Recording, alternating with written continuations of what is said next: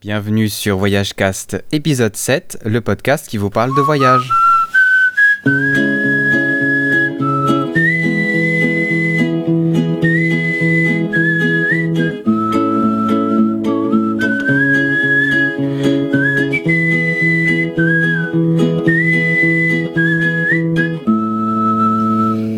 Bienvenue dans Voyage Cast, le podcast où nous parlons de voyage. Dans cet épisode, j'ai eu le plaisir d'accueillir Alex qui nous parle du Ladakh et de l'Inde du Nord. On a parlé longuement sur ce pays absolument magnifique et absolument grandiose. On aura sûrement le temps d'en parler dans d'autres podcasts. Mais euh, je vous laisse déjà découvrir euh, cette interview. Merci à Alex qui se trouvait euh, entre deux voyages à Delhi quand on a enregistré le podcast. Pour ceux qui seraient là pour la première fois et qui se demanderaient pourquoi il y a des extraits de films entre les interviews, eh bien c'est simplement un petit concours entre nous. Et puis euh, pour ceux qui euh, découvrent desquels films il s'agit, eh bien vous pourrez gagner une magnifique carte postale que je vous enverrai personnellement depuis la Suisse, histoire de faire un petit peu de pub pour ce magnifique pays et aussi pour jouer entre nous d'une façon sympathique. Mais tout de suite, place à l'interview et bienvenue en Inde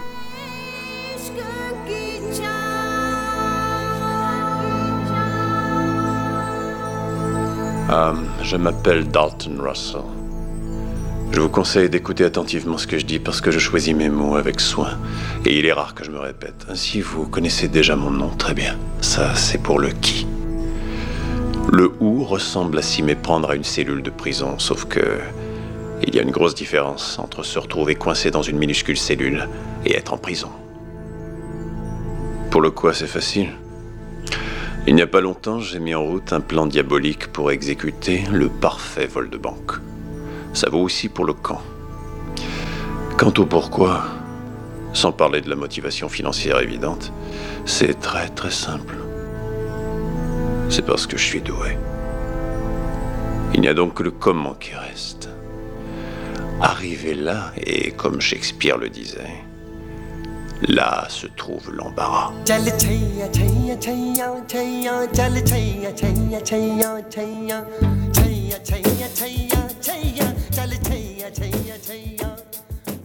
Alors bienvenue sur Voyage Cast. Aujourd'hui nous parlons avec euh, Alex qui se trouve en Inde. Salut Alex. Bonjour Jean-Nathan. Alors quel temps il fait en Inde? Euh, c'est la mousson, pleine mousson. Euh, il pleut très très fort là, euh, à l'instant même où je vous parle. D'accord, alors ça s'entend pas à l'audio, c'est déjà pas mal. La dernière fois avec Panama, on entendait l'orage derrière. D'accord. Alors euh, tu vas nous parler de l'Inde du Nord. Oui, euh, où je me trouve actuellement, puisque New Delhi, la capitale de l'Inde, se trouve au nord-ouest euh, de l'Inde.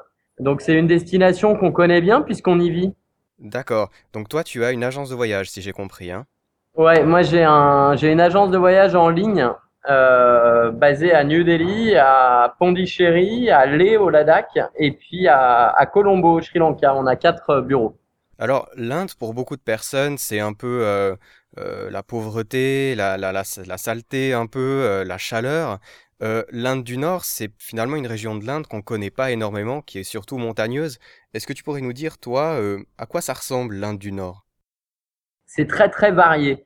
Euh, si tu veux, on a, euh, on a la plaine indo-gangétique qui se trouve au, au, au nord-ouest et jusqu'au nord-est de l'Inde, qui est à l'ouest très aride avec le désert du Thar au, au Rajasthan.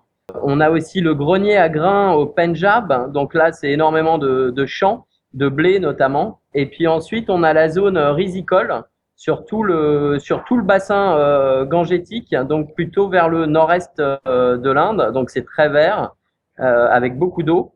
Et ensuite, euh, plus au nord, on arrive à l'Himalaya. Alors l'Himalaya, là, c'est aussi très varié puisque le sud de l'Himalaya est assez arrosé en période de mousson, donc c'est assez vert, assez alpin comme type de paysage.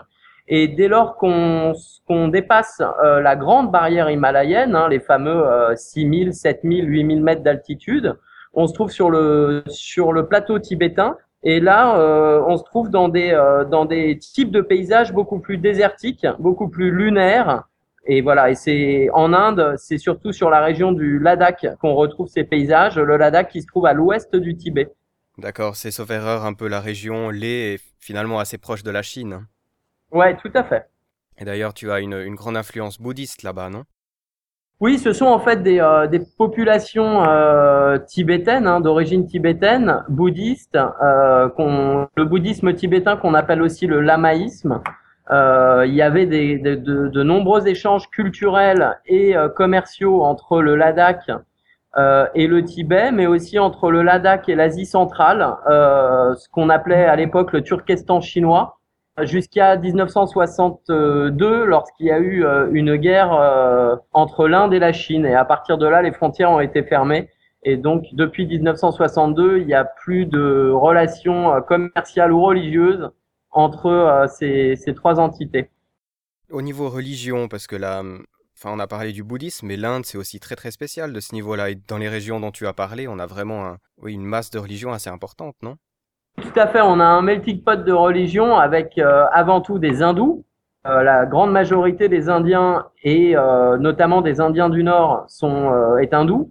On a on a aussi entre environ 13-14% de musulmans, surtout des musulmans sunnis, mais on a aussi des chiites au Ladakh.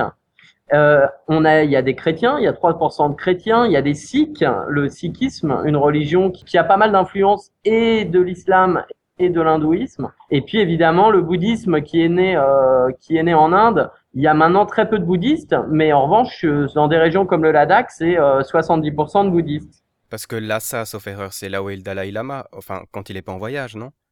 Alors Lhasa, c'est là où était le Dalai Lama autrefois, au Tibet, euh, avant l'invasion euh, chinoise, euh, dans les années 60. Et à ce moment-là, le Dalai Lama s'est sauvé, a passé la frontière indienne par le Sikkim et est venu se réfugier à Dharamshala, puisque à l'époque, Nehru, le premier ministre indien, a accueilli le Dalai Lama et, euh, et lui a euh, donné, ainsi qu'à la communauté tibétaine euh, en exil, a donné Dharamshala aux Tibétains. Et il y a une grande communauté tibétaine en exil aujourd'hui à, à Dharamshala et autour de Dharamshala.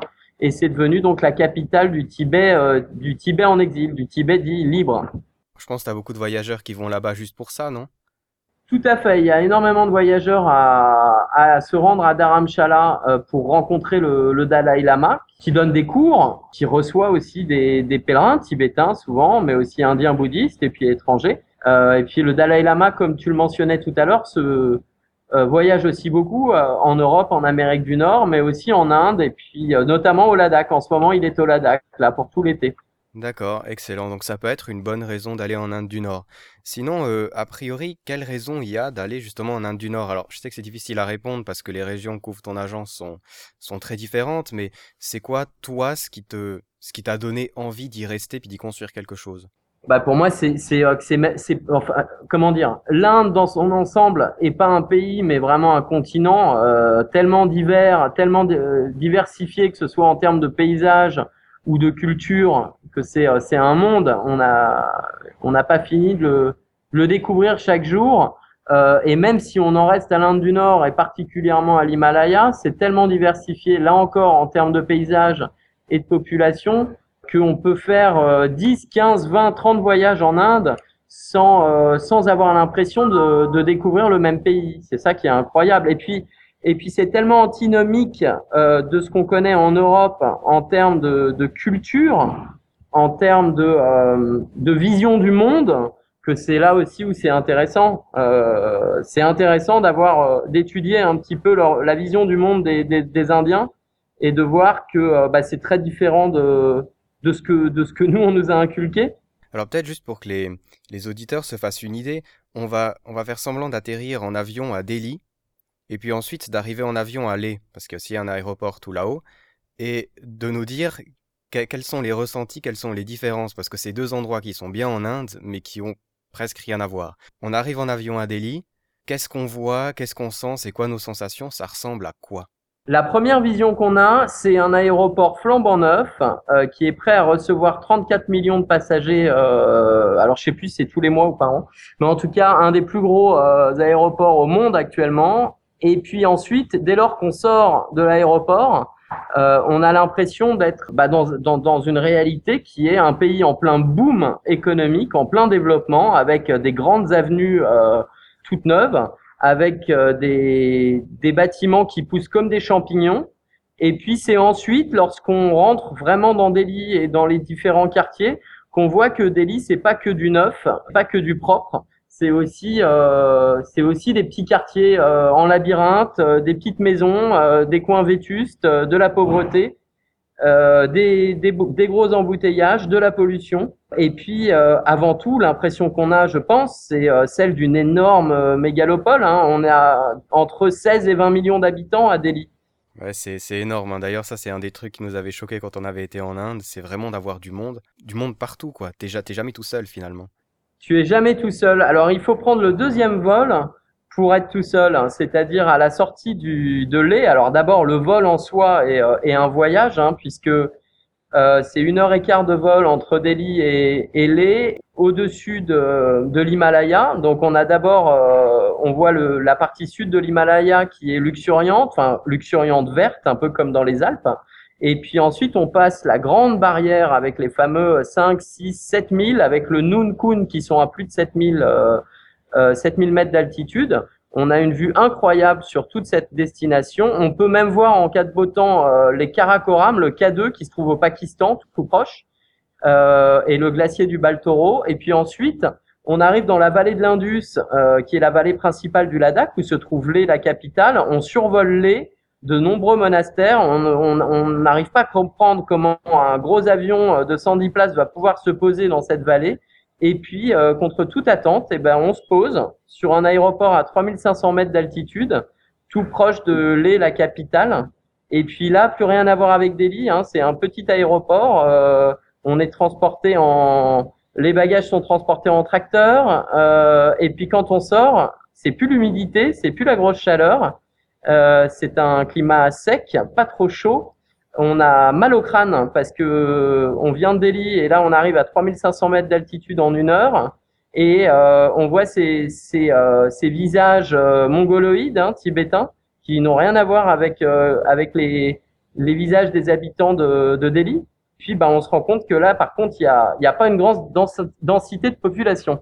Oui, effectivement, pas beaucoup de monde. Hein. Et puis, là, ce qui m'avait étonné, c'est d'avoir des champs, finalement, de la verdure, parce qu'on est quand même autour des 3500 mètres d'altitude, là. Ouais. C'est ça, dans la vallée de l'Indus, on est à 3000, en gros, entre 3003 et 3600 mètres d'altitude. On a pas mal de, de cultures, en effet, de blé et d'orge, surtout. Ouais, des pommiers aussi, non? Parce qu'ils font du cidre là-bas. Exact, des pommiers et des abricotiers, ouais. Quel est l'intérêt d'aller à, aller au Ladakh entouré de montagnes? Qu'est-ce qu'on peut y faire? Parce que tu nous dis que c'est une petite ville, alors on s'imagine que le tour est fait assez rapidement. Qu'est-ce qu'on va y faire? Lé, c'est à peu près euh, en l'hiver, quand il n'y a pas de voyageurs, c'est à peu près 25 000, 25 000 habitants. Euh, Lé en soi, ce qui est très intéressant, c'est la vieille ville qui est en labyrinthe comme ça, avec euh, un grand palais au-dessus, euh, des monastères, une belle mosquée euh, shia aussi, chiite. ce qui est intéressant dans la vieille ville de Lé, je trouve, c'est ce qu'on retrouve cette influence à la fois tibétaine dans l'architecture, dans les vêtements que portent que portent les, les Ladakis, dans les monastères, mais aussi l'influence justement de centrale asiatique avec la mosquée, avec aussi des des boulangers euh, qui se trouvent dans une rue spéciale où ça sent très bon euh, les galettes de pain qui sont euh, sortent du four euh, qu'on retrouve ces fameuses galettes qu'on retrouve aussi euh, au Xinjiang la, la partie à l'extrême ouest de la Chine et en Ouzbékistan dans une certaine partie de l'Afghanistan et du Pakistan. Et sinon, si j'ai compris, c'est aussi une grande base pour le trekking là-bas, parce qu'on grimpe ces montagnes, on se promène. Là Tout à fait. Alors, les, en général, on y reste euh, deux, trois jours, le temps de s'acclimater à l'altitude, d'une part, et ensuite le temps de, de, de découvrir les, ses environs avec les magnifiques euh, monastères de la vallée de l'Indus. Et, et, souvent, ensuite, euh, on, a deux, on a plusieurs options. Soit on a envie de, de, de, faire un trekking, une grande randonnée, auquel cas on a le choix entre plusieurs dizaines d'itinéraires, euh, des plus courts et faciles jusqu'aux plus difficiles et longs, euh, avec des cols parfois qui vont jusqu'à 6000 mètres d'altitude, voire même de l'alpinisme avec des pics à, à 6 7000 mètres d'altitude. Et puis si on souhaite plutôt euh, découvrir le Ladakh en véhicule sans faire trop de marche, on en a la possibilité aussi parce qu'il y a quand même quelques routes et pistes qui couvrent une, certaines zones du Ladakh et les zones où il y a les plus beaux monastères. Je pense notamment à l'Amayuru du XVIe siècle ou même à Alchi du XIe siècle parmi les, les plus anciens monastères du monde tibétain. Peut-être pour revenir sur le trekking un peu, pour ceux qui n'en ont jamais fait, ou en tout cas jamais fait dans l'Himalaya, ça se déroule comment un peu cette petite expédition finalement, parce qu'on est en autonomie? Alors, en effet, un trek, euh, ce n'est pas comme euh, le tour des, des Annapurna, par exemple, au Népal, où on a des lodges, euh, c'est-à-dire un peu des refuges, comme on dirait euh, chez nous. Au Ladakh, il n'y a, pas a pas encore ce système de lodge. Donc, on part avec une grande équipe, un cuisinier, un guide, parfois des aides cuisiniers si euh, on est nombreux.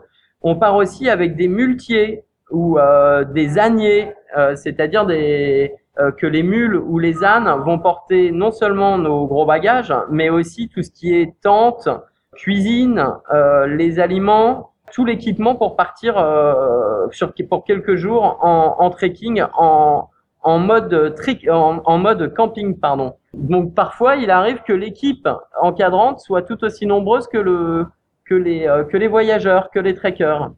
Exactement. D'ailleurs, nous, on était deux, et puis on avait, comme tu disais, un aide cuisinier, enfin un cuisinier plutôt, et puis un muletier. Cuisinier qui, je sais pas comment il faisait d'ailleurs, mais sur une semaine, il a toujours réussi à nous faire un paquet de trucs à manger. C'est, c'est énorme, quoi. Ils ont vraiment pas mal de talent là-dessus. Hein. Tout à fait. Ils arrivent à nous faire des pizzas, notamment. Ça, j'ai jamais compris comment ils arrivaient à faire des pizzas qui aient un goût de pizza sans four. Ah, mais exactement, je me rappelle de cette pizza en plus. Non, c'est enfin rien que pour ça, ça vaut le coup. Et alors, comment se déroule la journée d'un trekker un peu euh? Alors généralement, euh, on se réveille autour de 6h30, 7h. Euh, on a une bassine d'eau chaude qui nous attend à l'extérieur de la tente, qui nous permet de faire un brin de toilette. Ensuite, on prépare notre sac qu'on laisse devant la tente, de manière à ce que lorsqu'on prend notre petit déjeuner au soleil, euh, le, le, muletier charge nos sacs euh, sur les mules, ça, ça, prend pas mal de temps. On aide à, à remettre les, les, tentes et le matériel de camping, si on veut, dans les sacs. Et puis, euh, et puis ensuite, on, on, commence la randonnée, la journée de rando autour de, de 8 heures. Euh, généralement, on s'arrête toutes les heures, toutes les heures et demie pour prendre des photos, euh, boire évidemment, et puis se reposer un petit peu. On a peu d'arbres hein, au Ladakh, alors il fait souvent très beau, donc euh, il faut pas oublier euh, la crème solaire, euh, le chapeau et les lunettes. Euh, généralement, on essaie de s'arrêter près de cours d'eau et puis ensuite on déjeune autour de, de 11h30 midi et on arrive, on remarche l'après-midi bien sûr et puis on arrive autour de entre 15 et, et 17 heures au camping, au camping sauvage. Hein, et généralement, les, les muletiers nous ont doublé pendant la journée parce qu'ils s'arrêtent moins pour manger et euh, en général ils nous attendent avec euh, des petits gâteaux, du thé ou du café euh, avec les, les tentes qui sont déjà montées à, à l'étape. Et euh, tu nous as dit que c'était très lunaire, mais alors quel intérêt y aller dans un endroit où il n'y a rien? Est-ce que l'Himalaya c'est vide? Alors cette partie de l'Himalaya, euh, le Ladakh, tout comme une grande partie du Tibet d'ailleurs, est, effectivement assez lunaire, très désertique. Ça donne des couleurs de roche absolument euh, incroyables, hein, parce qu'on va parfois, ce sont des couleurs euh, ocre, euh, beige, ça va même jusqu'au bleu, au vert, au rouge.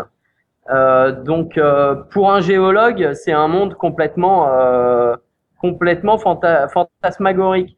Euh, mais même sans être géologue, c'est euh, tout à fait euh, magnifique. Et puis quand on arrive proche de villages, là, comme tu le disais tout à l'heure, on a, des cultures, le vert revient, on a des cours d'eau, des cultures, des arbres, souvent des peupliers, des, des, des, abricotiers, des pommiers, des amandiers, comme tu le précisais tout à l'heure, et puis des maisons assez cossues, avec souvent toujours un monastère d'ailleurs. Euh, donc voilà, il y a des taches vertes, des oasis.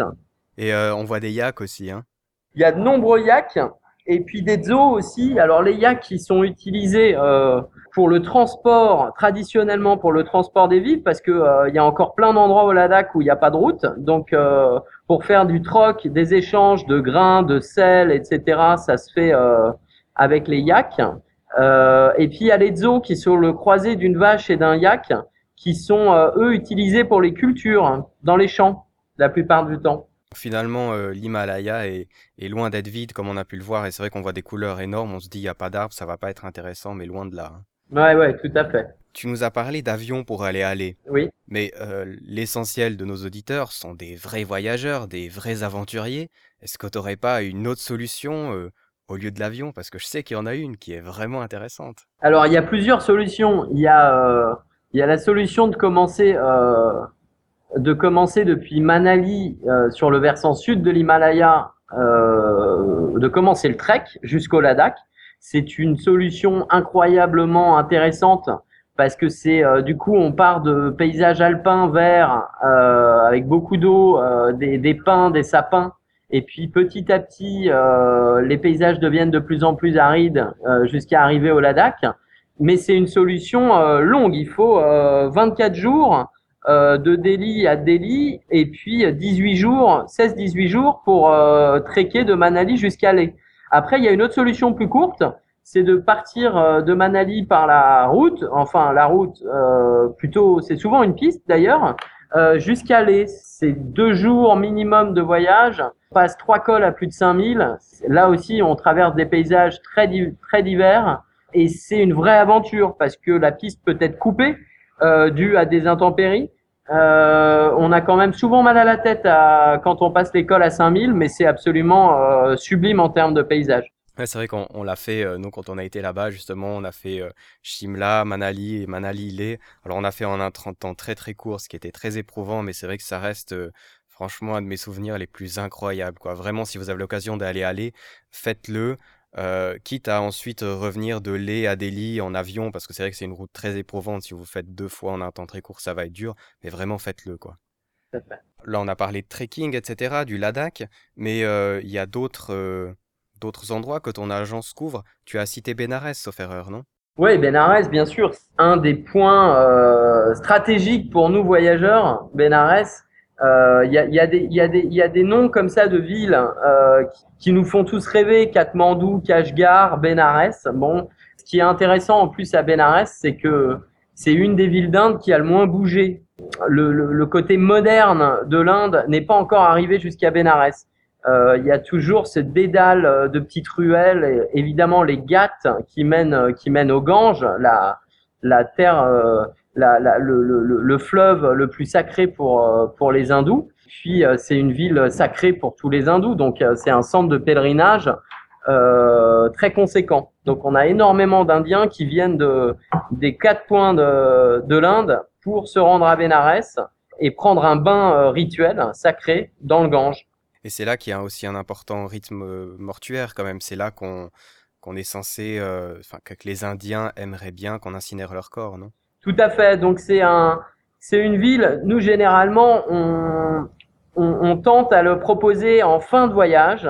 C'est c'est pas facile pour nous Européens d'appréhender Bénarès sur le plan visuel, mais pas seulement. Donc c'est vrai qu'on a tendance à, à, le proposer en fin de voyage quand on est déjà bien euh, dans le bain de l'Inde c'est, peut-être une bonne idée. Oui, j'y ai pas été parce que j'ai pas eu le temps, mais c'est vraiment un, truc à faire, paraît-il.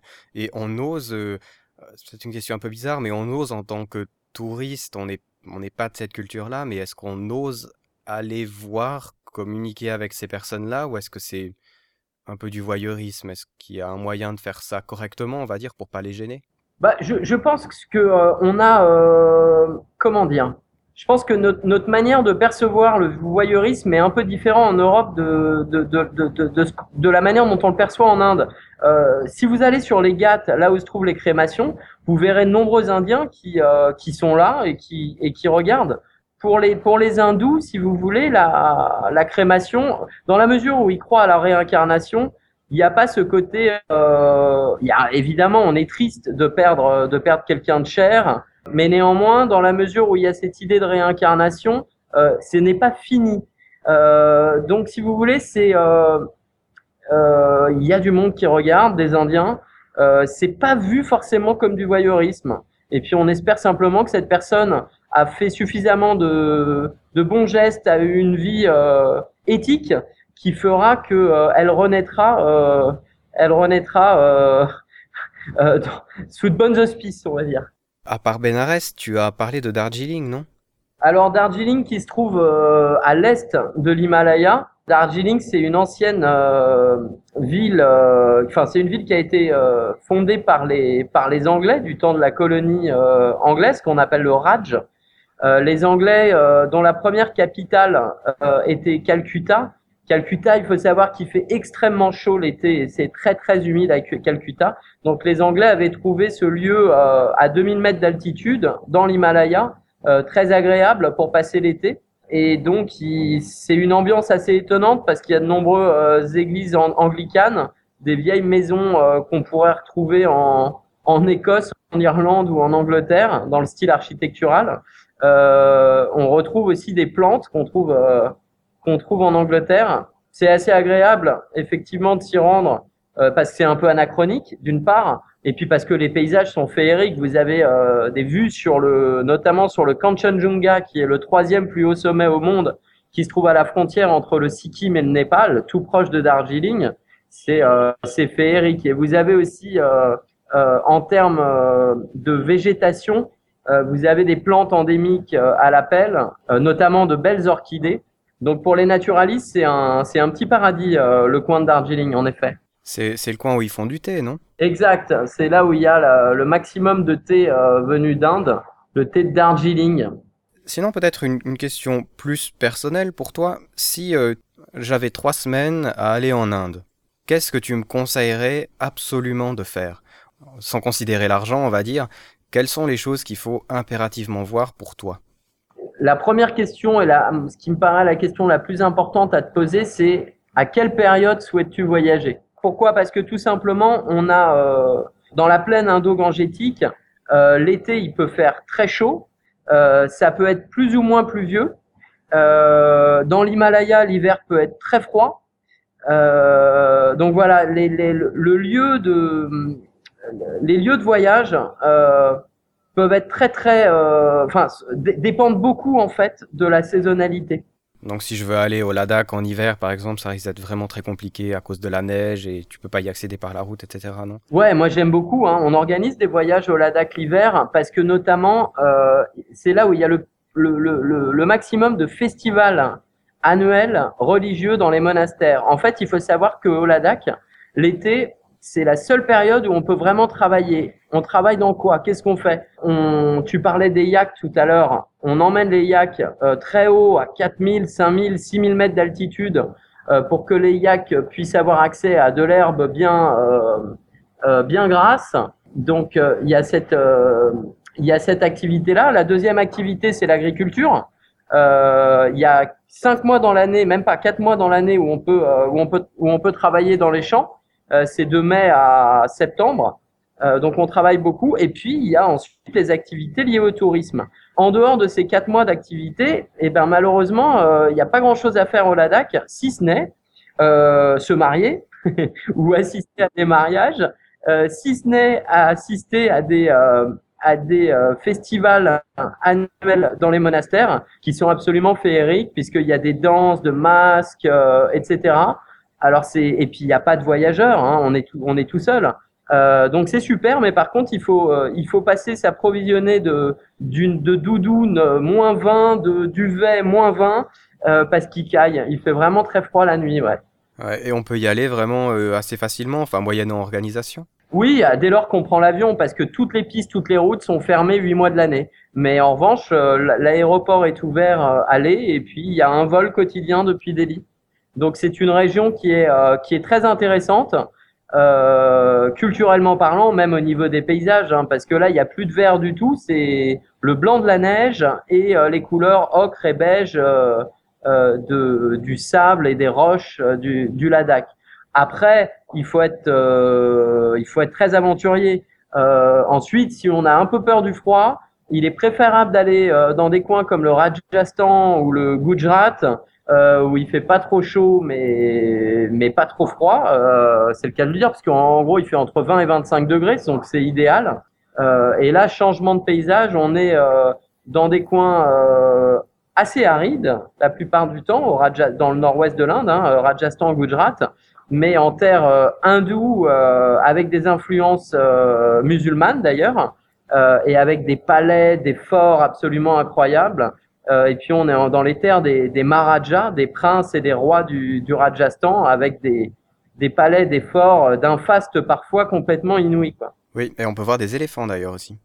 Tout à fait, on peut voir des éléphants. Et puis ensuite, si on veut aller euh, euh, découvrir des, des, des coins, euh, je dirais, un peu moins connus sur les cartes de l'Inde, euh, il y a le Madhya Pradesh qui se trouve à l'est euh, à l'est du Rajasthan, qui est un État euh, très intéressant d'un point de vue architectural, avec des lieux de pèlerinage comme Orcha, ou alors les monastères, les, les, pardon, les temples hindous avec des sculptures érotiques incroyables du Kama Sutra qui se trouve à Khajuraho. Et puis ensuite, on arrive très vite à Benares, justement, dont on parlait tout à l'heure, avant éventuellement d'aller euh, d'aller monter un petit peu jusqu'à 2000 à, à Darjeeling et, et, de, et de découvrir Calcutta, l'ancienne capitale du Raj, trouve euh, pas très loin du Bangladesh. Donc en fait, la, la première chose qu'on doit se poser comme question avant d'aller en Inde, c'est justement la période à laquelle on veut y aller, puis ensuite on regarde ce qui est disponible. Mais visiblement, il y a toujours quelque chose à faire. C'est pas tellement des pays où on se dit, ben il y a, y a deux mois dans l'année où on peut aller les visiter, le reste, ça vaut pas la peine. Quoi. Non, tout à fait. Ce que tu dis est, est, est complètement vrai. Ce qui est incroyable en Inde, c'est que euh, on peut voyager toute l'année.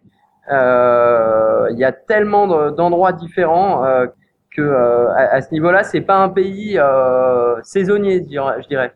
Encore une question. Euh, dans l'échange de mails qu'on a eu, tu m'as parlé de la, alors je vais sûrement mal le prononcer, de la Kumbh Mela. Oui. Que c'est un événement en 2013 et j'ai aucune idée, j'ai pas eu le temps de regarder ce que c'est.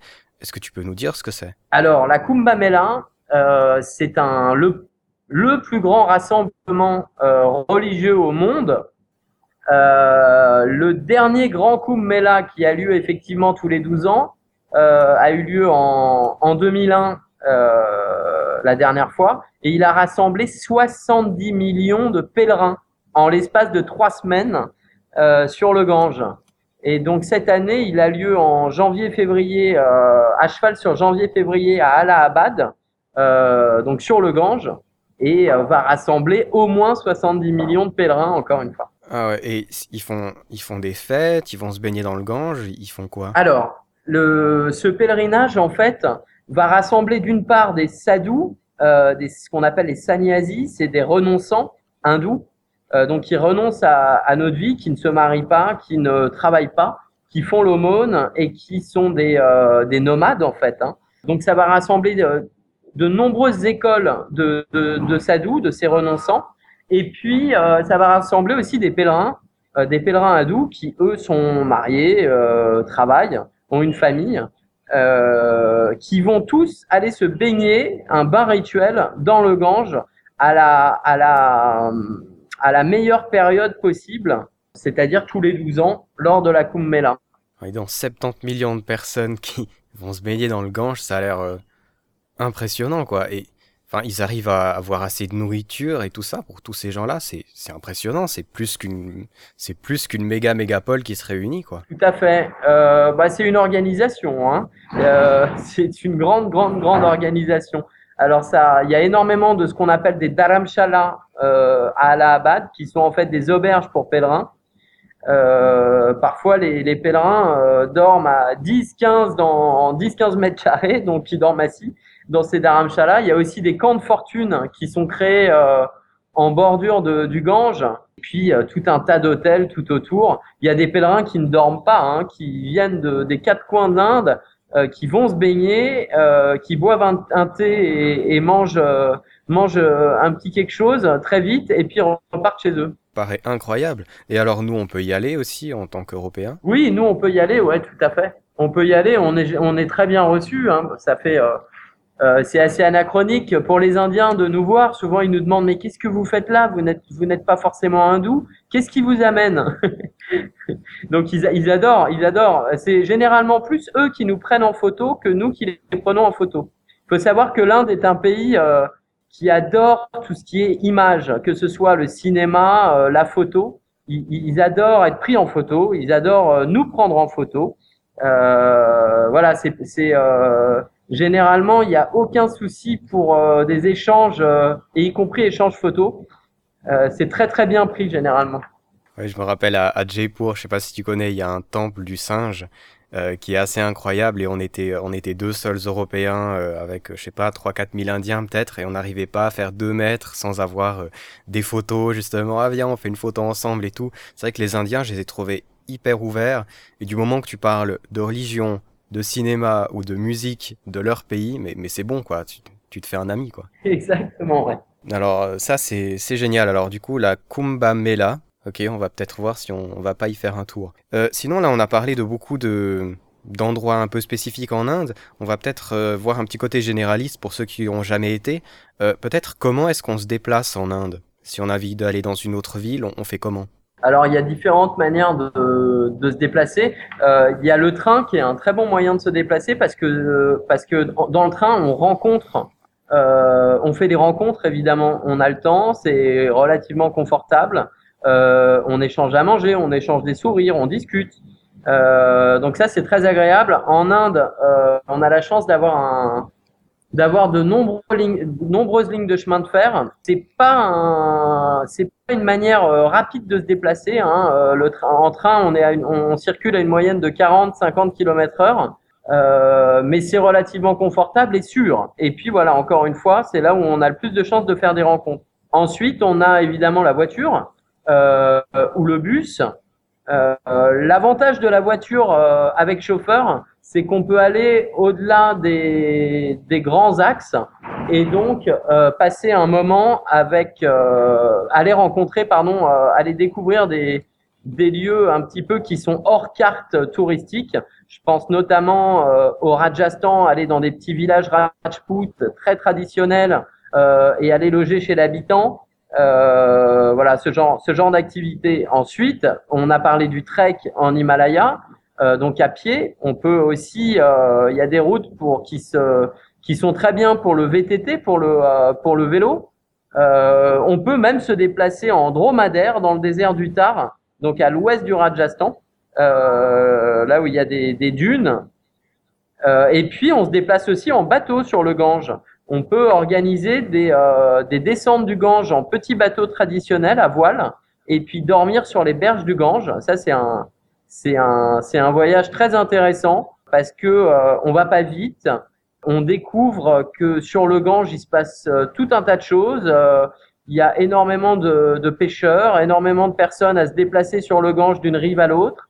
On a aussi des dauphins d'eau douce qui nous disent bonjour de temps en temps. Donc vous voyez, il y a tout un, euh, tu vois, il y a tout un tas de, de manières de se déplacer en Inde.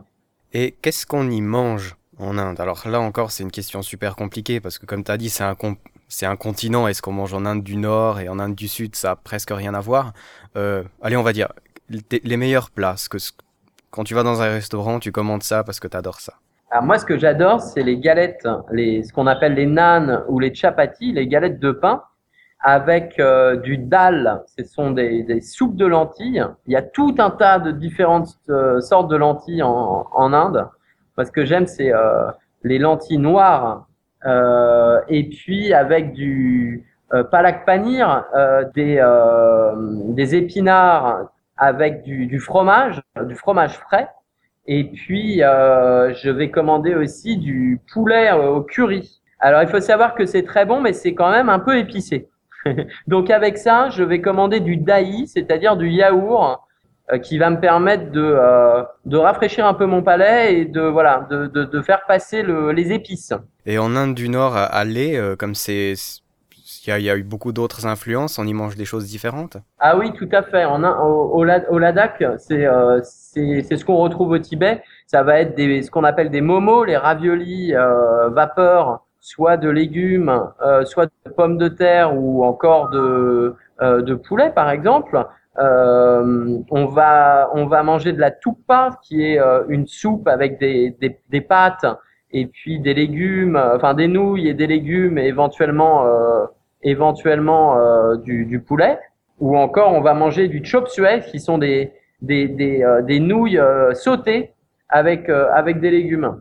Et tu manges ça euh, dans quoi? Dans, dans, des restaurants style un peu européen Tu peux manger ça au bord de la route euh, tu, te débrouilles comment quand tu es en voyage? Ouais, on mange ça aussi dans ce qu'on appelle ici des dabas, qui sont euh, des, des, petits restos en bord de route où s'arrêtent souvent les, les, les camionneurs ou, ou les personnes qui, tout simplement qui voyagent sur les routes. c'est des ambiances qui sont qui sont souvent très sympathiques parce qu'il y a un melting pot de population.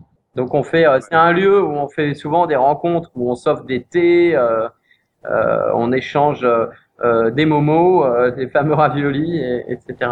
Ouais, un endroit très social donc. Hein. Euh, peut-être ce que les voyageurs vont se demander aussi, c'est au niveau de, de la santé.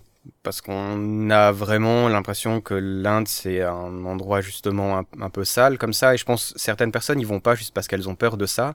Euh, ben toi qui y vis, euh, la, la, réalité, c'est quoi?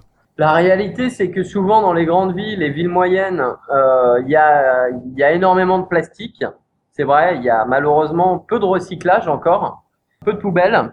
Euh, après, quand on va dans les campagnes et a fortiori dans l'Himalaya où il y a peu de densité de population euh, et surtout en trek, euh, dès lors qu'il n'y a pas de route, euh, là il y a beaucoup moins de plastique, voire pas du tout, euh, et les lieux sont très propres. Ce qui est assez intéressant aussi, je, à noter, je trouve, c'est la différence entre ce qu'on pourrait appeler parfois de la saleté sur les lieux publics et la propreté une fois qu'on rentre dans les maisons. C'est assez étonnant. Euh, les maisons sont extrêmement bien tenues, euh, malgré la poussière ambiante.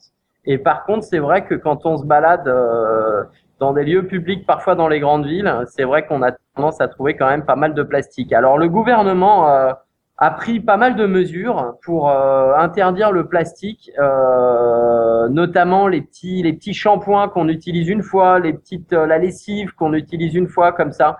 Euh, donc ils ont ils ont étudié des nouveaux euh, des nouveaux emballages qui sont euh, qui sont biodégradables en fait. Donc ils mettent ça, les, les, autorités mettent ça en place petit à petit. Donc ça, il y a plutôt du positif. Oui, puis bon, on oublie souvent que l'Inde c'est un pays où il y a a priori tout à construire, comme tu le soulignais un peu au début, autant que ce soit l'infrastructure électrique qui est c'est vrai un peu des fois spécialement faite, on va dire, ou au niveau de, des, des, déchets, où il y a tout simplement pas d'endroit recyclé, où il y a tout simplement pas de poubelle. Donc en effet, les gens sont, sont très limités, quoi.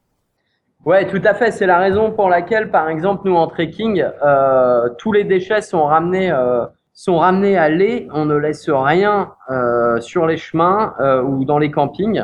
Tout ce qui peut être brûlé une fois arrivé à l'est, l'est. Et puis ensuite, il y a sélection des déchets. Et les autorités sont en train de mettre en place un système de, de retraitement des déchets qui devrait voir le jour d'ici l'année prochaine. Donc ça, ça va pas mal changer, changer les choses au Ladakh. Mais c'est vrai qu'en termes d'infrastructure, il reste encore beaucoup, beaucoup, beaucoup de choses à faire en Inde, sachant qu'il y a un taux de natalité qui est de l'ordre de 3,5 par famille. Donc c'est difficile à suivre hein, pour, pour, les, pour le gouvernement, pour les autorités. On imagine, ouais. Et euh, peut-être on n'a pas parlé de la sécurité non plus. Est-ce que c'est un endroit où il faut avoir peur, l'Inde, où il faut se méfier un peu? Absolument pas. C'est euh, euh, c'est un pays où il y a très peu d'insécurité. Il peut y en avoir entre communautés. Il y a parfois un peu de communautarisme entre hindous et musulmans, ça arrive, mais c'est très rare. En tous les cas, pour les voyageurs, il y a euh, très peu d'insécurité. Il n'y a pas de vol à l'arraché. Euh, il y a il y a une ligne, à vrai dire, qui, euh, qui est un petit peu plus craigneuse, c'est la ligne entre Delhi et, et Calcutta, qui passe d'ailleurs par Benares, où il y a parfois quelques bandes qui font du, du, vol à l'arraché, mais en dehors de ça, c'est un pays très très sûr. Ouais. Ouais, j'avais remarqué aussi que la police, etc., sont quand même assez présents et ils regardent assez quand même quand il y a des étrangers. Hein. Tout à fait. Donc euh, pas mal, euh, pas mal de bonnes choses. Hein. Alors on pourrait parler de l'Inde pendant euh, pendant des heures et des heures tellement c'est énorme et tellement il y a de choses à faire. Euh, Est-ce que tu as d'autres choses à ajouter toi sur l'Inde en elle-même, euh, des, des, choses qu'il faudrait dire aux voyageurs? Bah moi ce que, ce que je pourrais rajouter c'est que généralement de, de, de... l'Inde on, on, on l'adore, on tombe amoureux de l'Inde ou alors ça ne marche pas ou alors la euh, ou alors on, passe à côté. C'est assez étonnant. Euh, mais je crois que ça vient du fait que euh, que c'est un pays qui ne laisse pas qui ne peut pas laisser indifférent de par sa culture, qui est encore une fois très antinomique de la nôtre. c'est ça que je trouve très intéressant. Donc c'est pour ça qu'on a la chance d'avoir énormément de voyageurs qui, une fois euh, venus une première fois, et eh ben, vont revenir, vont revenir l'année l'année d'après ou deux ans après, et puis ils reviendront encore pour découvrir d'autres régions parce qu'on n'a jamais, euh, on n'a jamais fini de, de découvrir l'Inde. Ouais, c'est pas faux. Peut-être juste un, un, conseil pour les voyageurs. Euh, quand on est là-bas, les deux, trois premiers jours peuvent être un peu difficiles, justement parce qu'il y a énormément de monde. Souvent, on atterrit à Delhi, qui est qui est pas la ville qui ressemble à plus à Paris que, que les autres. Hein. Euh, mais laisser ce petit temps d'adaptation, laisser euh, ben, ben, notre psychologie aussi euh, se modifier. Et puis ce qui est certain, c'est comme tu dis, quand on rentre, euh, c'est peut-être après quelques mois qu'on se rend compte vraiment ce qu'on a vécu et comment on a été touché. Personnellement, je suis, je suis tombé amoureux de l'Inde et il faut que j'y retourne, quoi. C'est obligé. Bah, tu es le bienvenu. oui, ça va se faire, ça va se faire. Tu nous as dit, tu as une agence de voyage, c'est peut-être la dernière chose dont on va parler, qui s'appelle Shanti Travel, encore une fois si je, prononce bien. Euh, quel est l'intérêt ou quelle est la, spécialité de ton agence? Pourquoi est-ce que la prochaine fois que je viens en Inde, je dois absolument passer par vous? Si tu veux, en fait, nous, on est, euh, on est une agence, euh, on est une agence en ligne avec différents sites internet euh, spécialisés sur des destinations, des activités, et on est, euh, on est des, des, des experts de, de l'Inde puisqu'on vit ici, alors qu'on soit indien euh, ou, ou étranger à, à l'agence. On est tous des amoureux de l'Inde et amoureux du voyage en Inde, et on a une, une certaine expertise puisqu'on est souvent sur les routes ou sur les chemins de trek. Euh, et puis qu'on vit, euh, on vit l'Inde au quotidien. Euh, donc l'intérêt, ce sont pour des personnes, l'intérêt de passer par Shanti Travel, c'est c'est pour des pour des voyageurs qui souhaitent un voyage sur mesure, personnalisé, qui cadre avec leurs attentes, avec leurs besoins, avec leurs envies.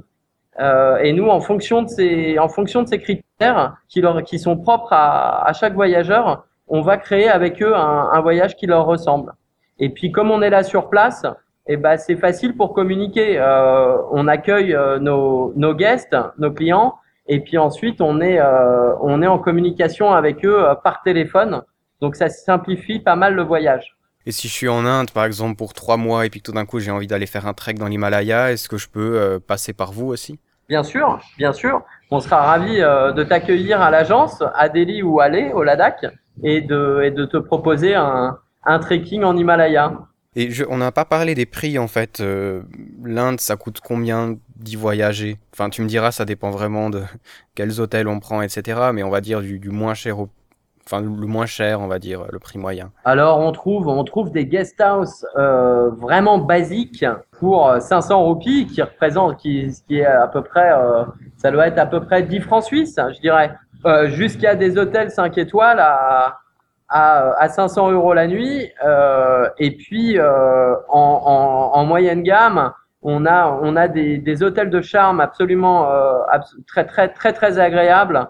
Euh, c'est-à-dire des maisons, des belles maisons d'hôtes ou des petits forts, des petits palais euh, qui ont été rénovés et puis transformés en hôtels. Où là, on va dépenser, je dirais à peu près entre 50 et, et 150 francs suisses. D'accord, donc on a vraiment euh, une large palette de prix, puis c'est à nous un peu de décider ce qu'on veut, quoi, c'est ça. Puis les voyages, enfin comme on a dit, le train, euh, c'est vrai que ça coûte pas cher du tout. Enfin, ça dépend de la classe qu'on prend, mais en tout cas la troisième classe est vraiment pas cher. Ouais. Eh ben, ça m'a fait euh, bien plaisir de parler avec toi en direct de Delhi. C'était, c'était vraiment sympa, tu m'as redonné envie d'y aller, ce qui est pas une bonne idée vu que j'ai déjà visité 1000 pays dans ce monde. bah, je serais ravi de te rencontrer, de te rencontrer en Inde la prochaine fois. Mais, mais ça peut se faire. On pourra poursuivre la, la conversation, j'espère.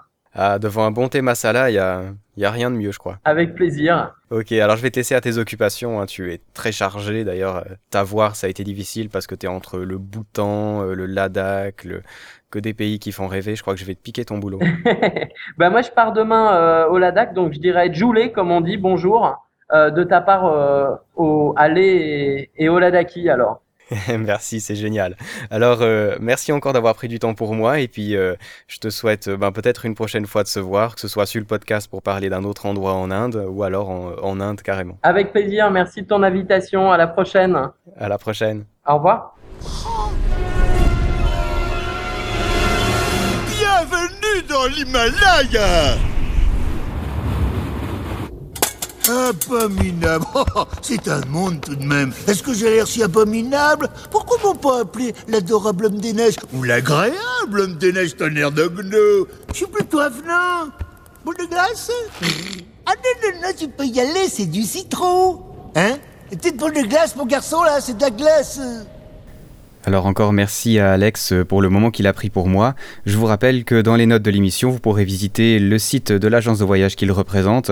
Euh, J'ai jamais voyagé avec eux, j'espère un jour pouvoir le faire. En tout cas, ce qui est certain, c'est qu'il connaît très très bien son sujet et qu'il est sur place.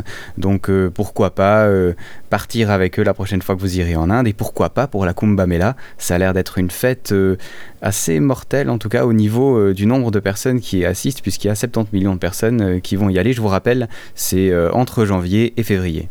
Dans l'épisode 4, vous avez eu l'occasion de gagner des DVD grâce au film Des Illusions. Alors ceux qui ont gagné en trouvant les films s'appellent Rémi Aubert et Cobal, qui présentent d'ailleurs une émission qui parle de jeux de rôle que je vous encourage à aller écouter. Alors euh, ces deux ont gagné, je demande à Rémi Aubert euh, qui n'a pas mis son vrai email de me contacter euh, sur euh, mon email parce que je peux pas lui envoyer le DVD si j'ai pas son adresse. Mais en tout cas, bravo à eux qui ont réussi à, déterminer quel film c'était. C'était euh, donc euh, The Beach, la plage avec Leonardo DiCaprio. Et le deuxième film était Point Break, un grand film pour tous les surfeurs. Et puis euh, la musique, c'était du Chinese Man que je vous encourage vraiment à écouter. C'est un artiste euh, super sympathique qui fait vraiment de la bonne musique et pourquoi pas l'écouter en surfant, ça passe sûrement très bien. D'ailleurs, j'en profite pour vous dire que vous pouvez toujours jouer pour gagner des cartes postales sur euh, les autres podcasts euh, où les réponses n'ont pas été postées. Alors, je sais que c'est pas des très grands lots, malheureusement, euh, étant donné que tout est autofinancé, je peux, je peux pas vous offrir un voyage à l'autre bout du monde. Mais si un jour j'ai l'occasion d'en offrir, je vous promets, vous serez les premiers à en profiter. Pour le reste, eh bien, je vous encourage à aller visiter mon blog et pourquoi pas euh, la bibliothèque du voyageur 2.0 où je vous propose qu'on s'échange nos livres de voyage et nos guides de voyage de façon à économiser un peu et puis à partager. C'est le principe d'Internet, profitons-en aussi dans la réalité.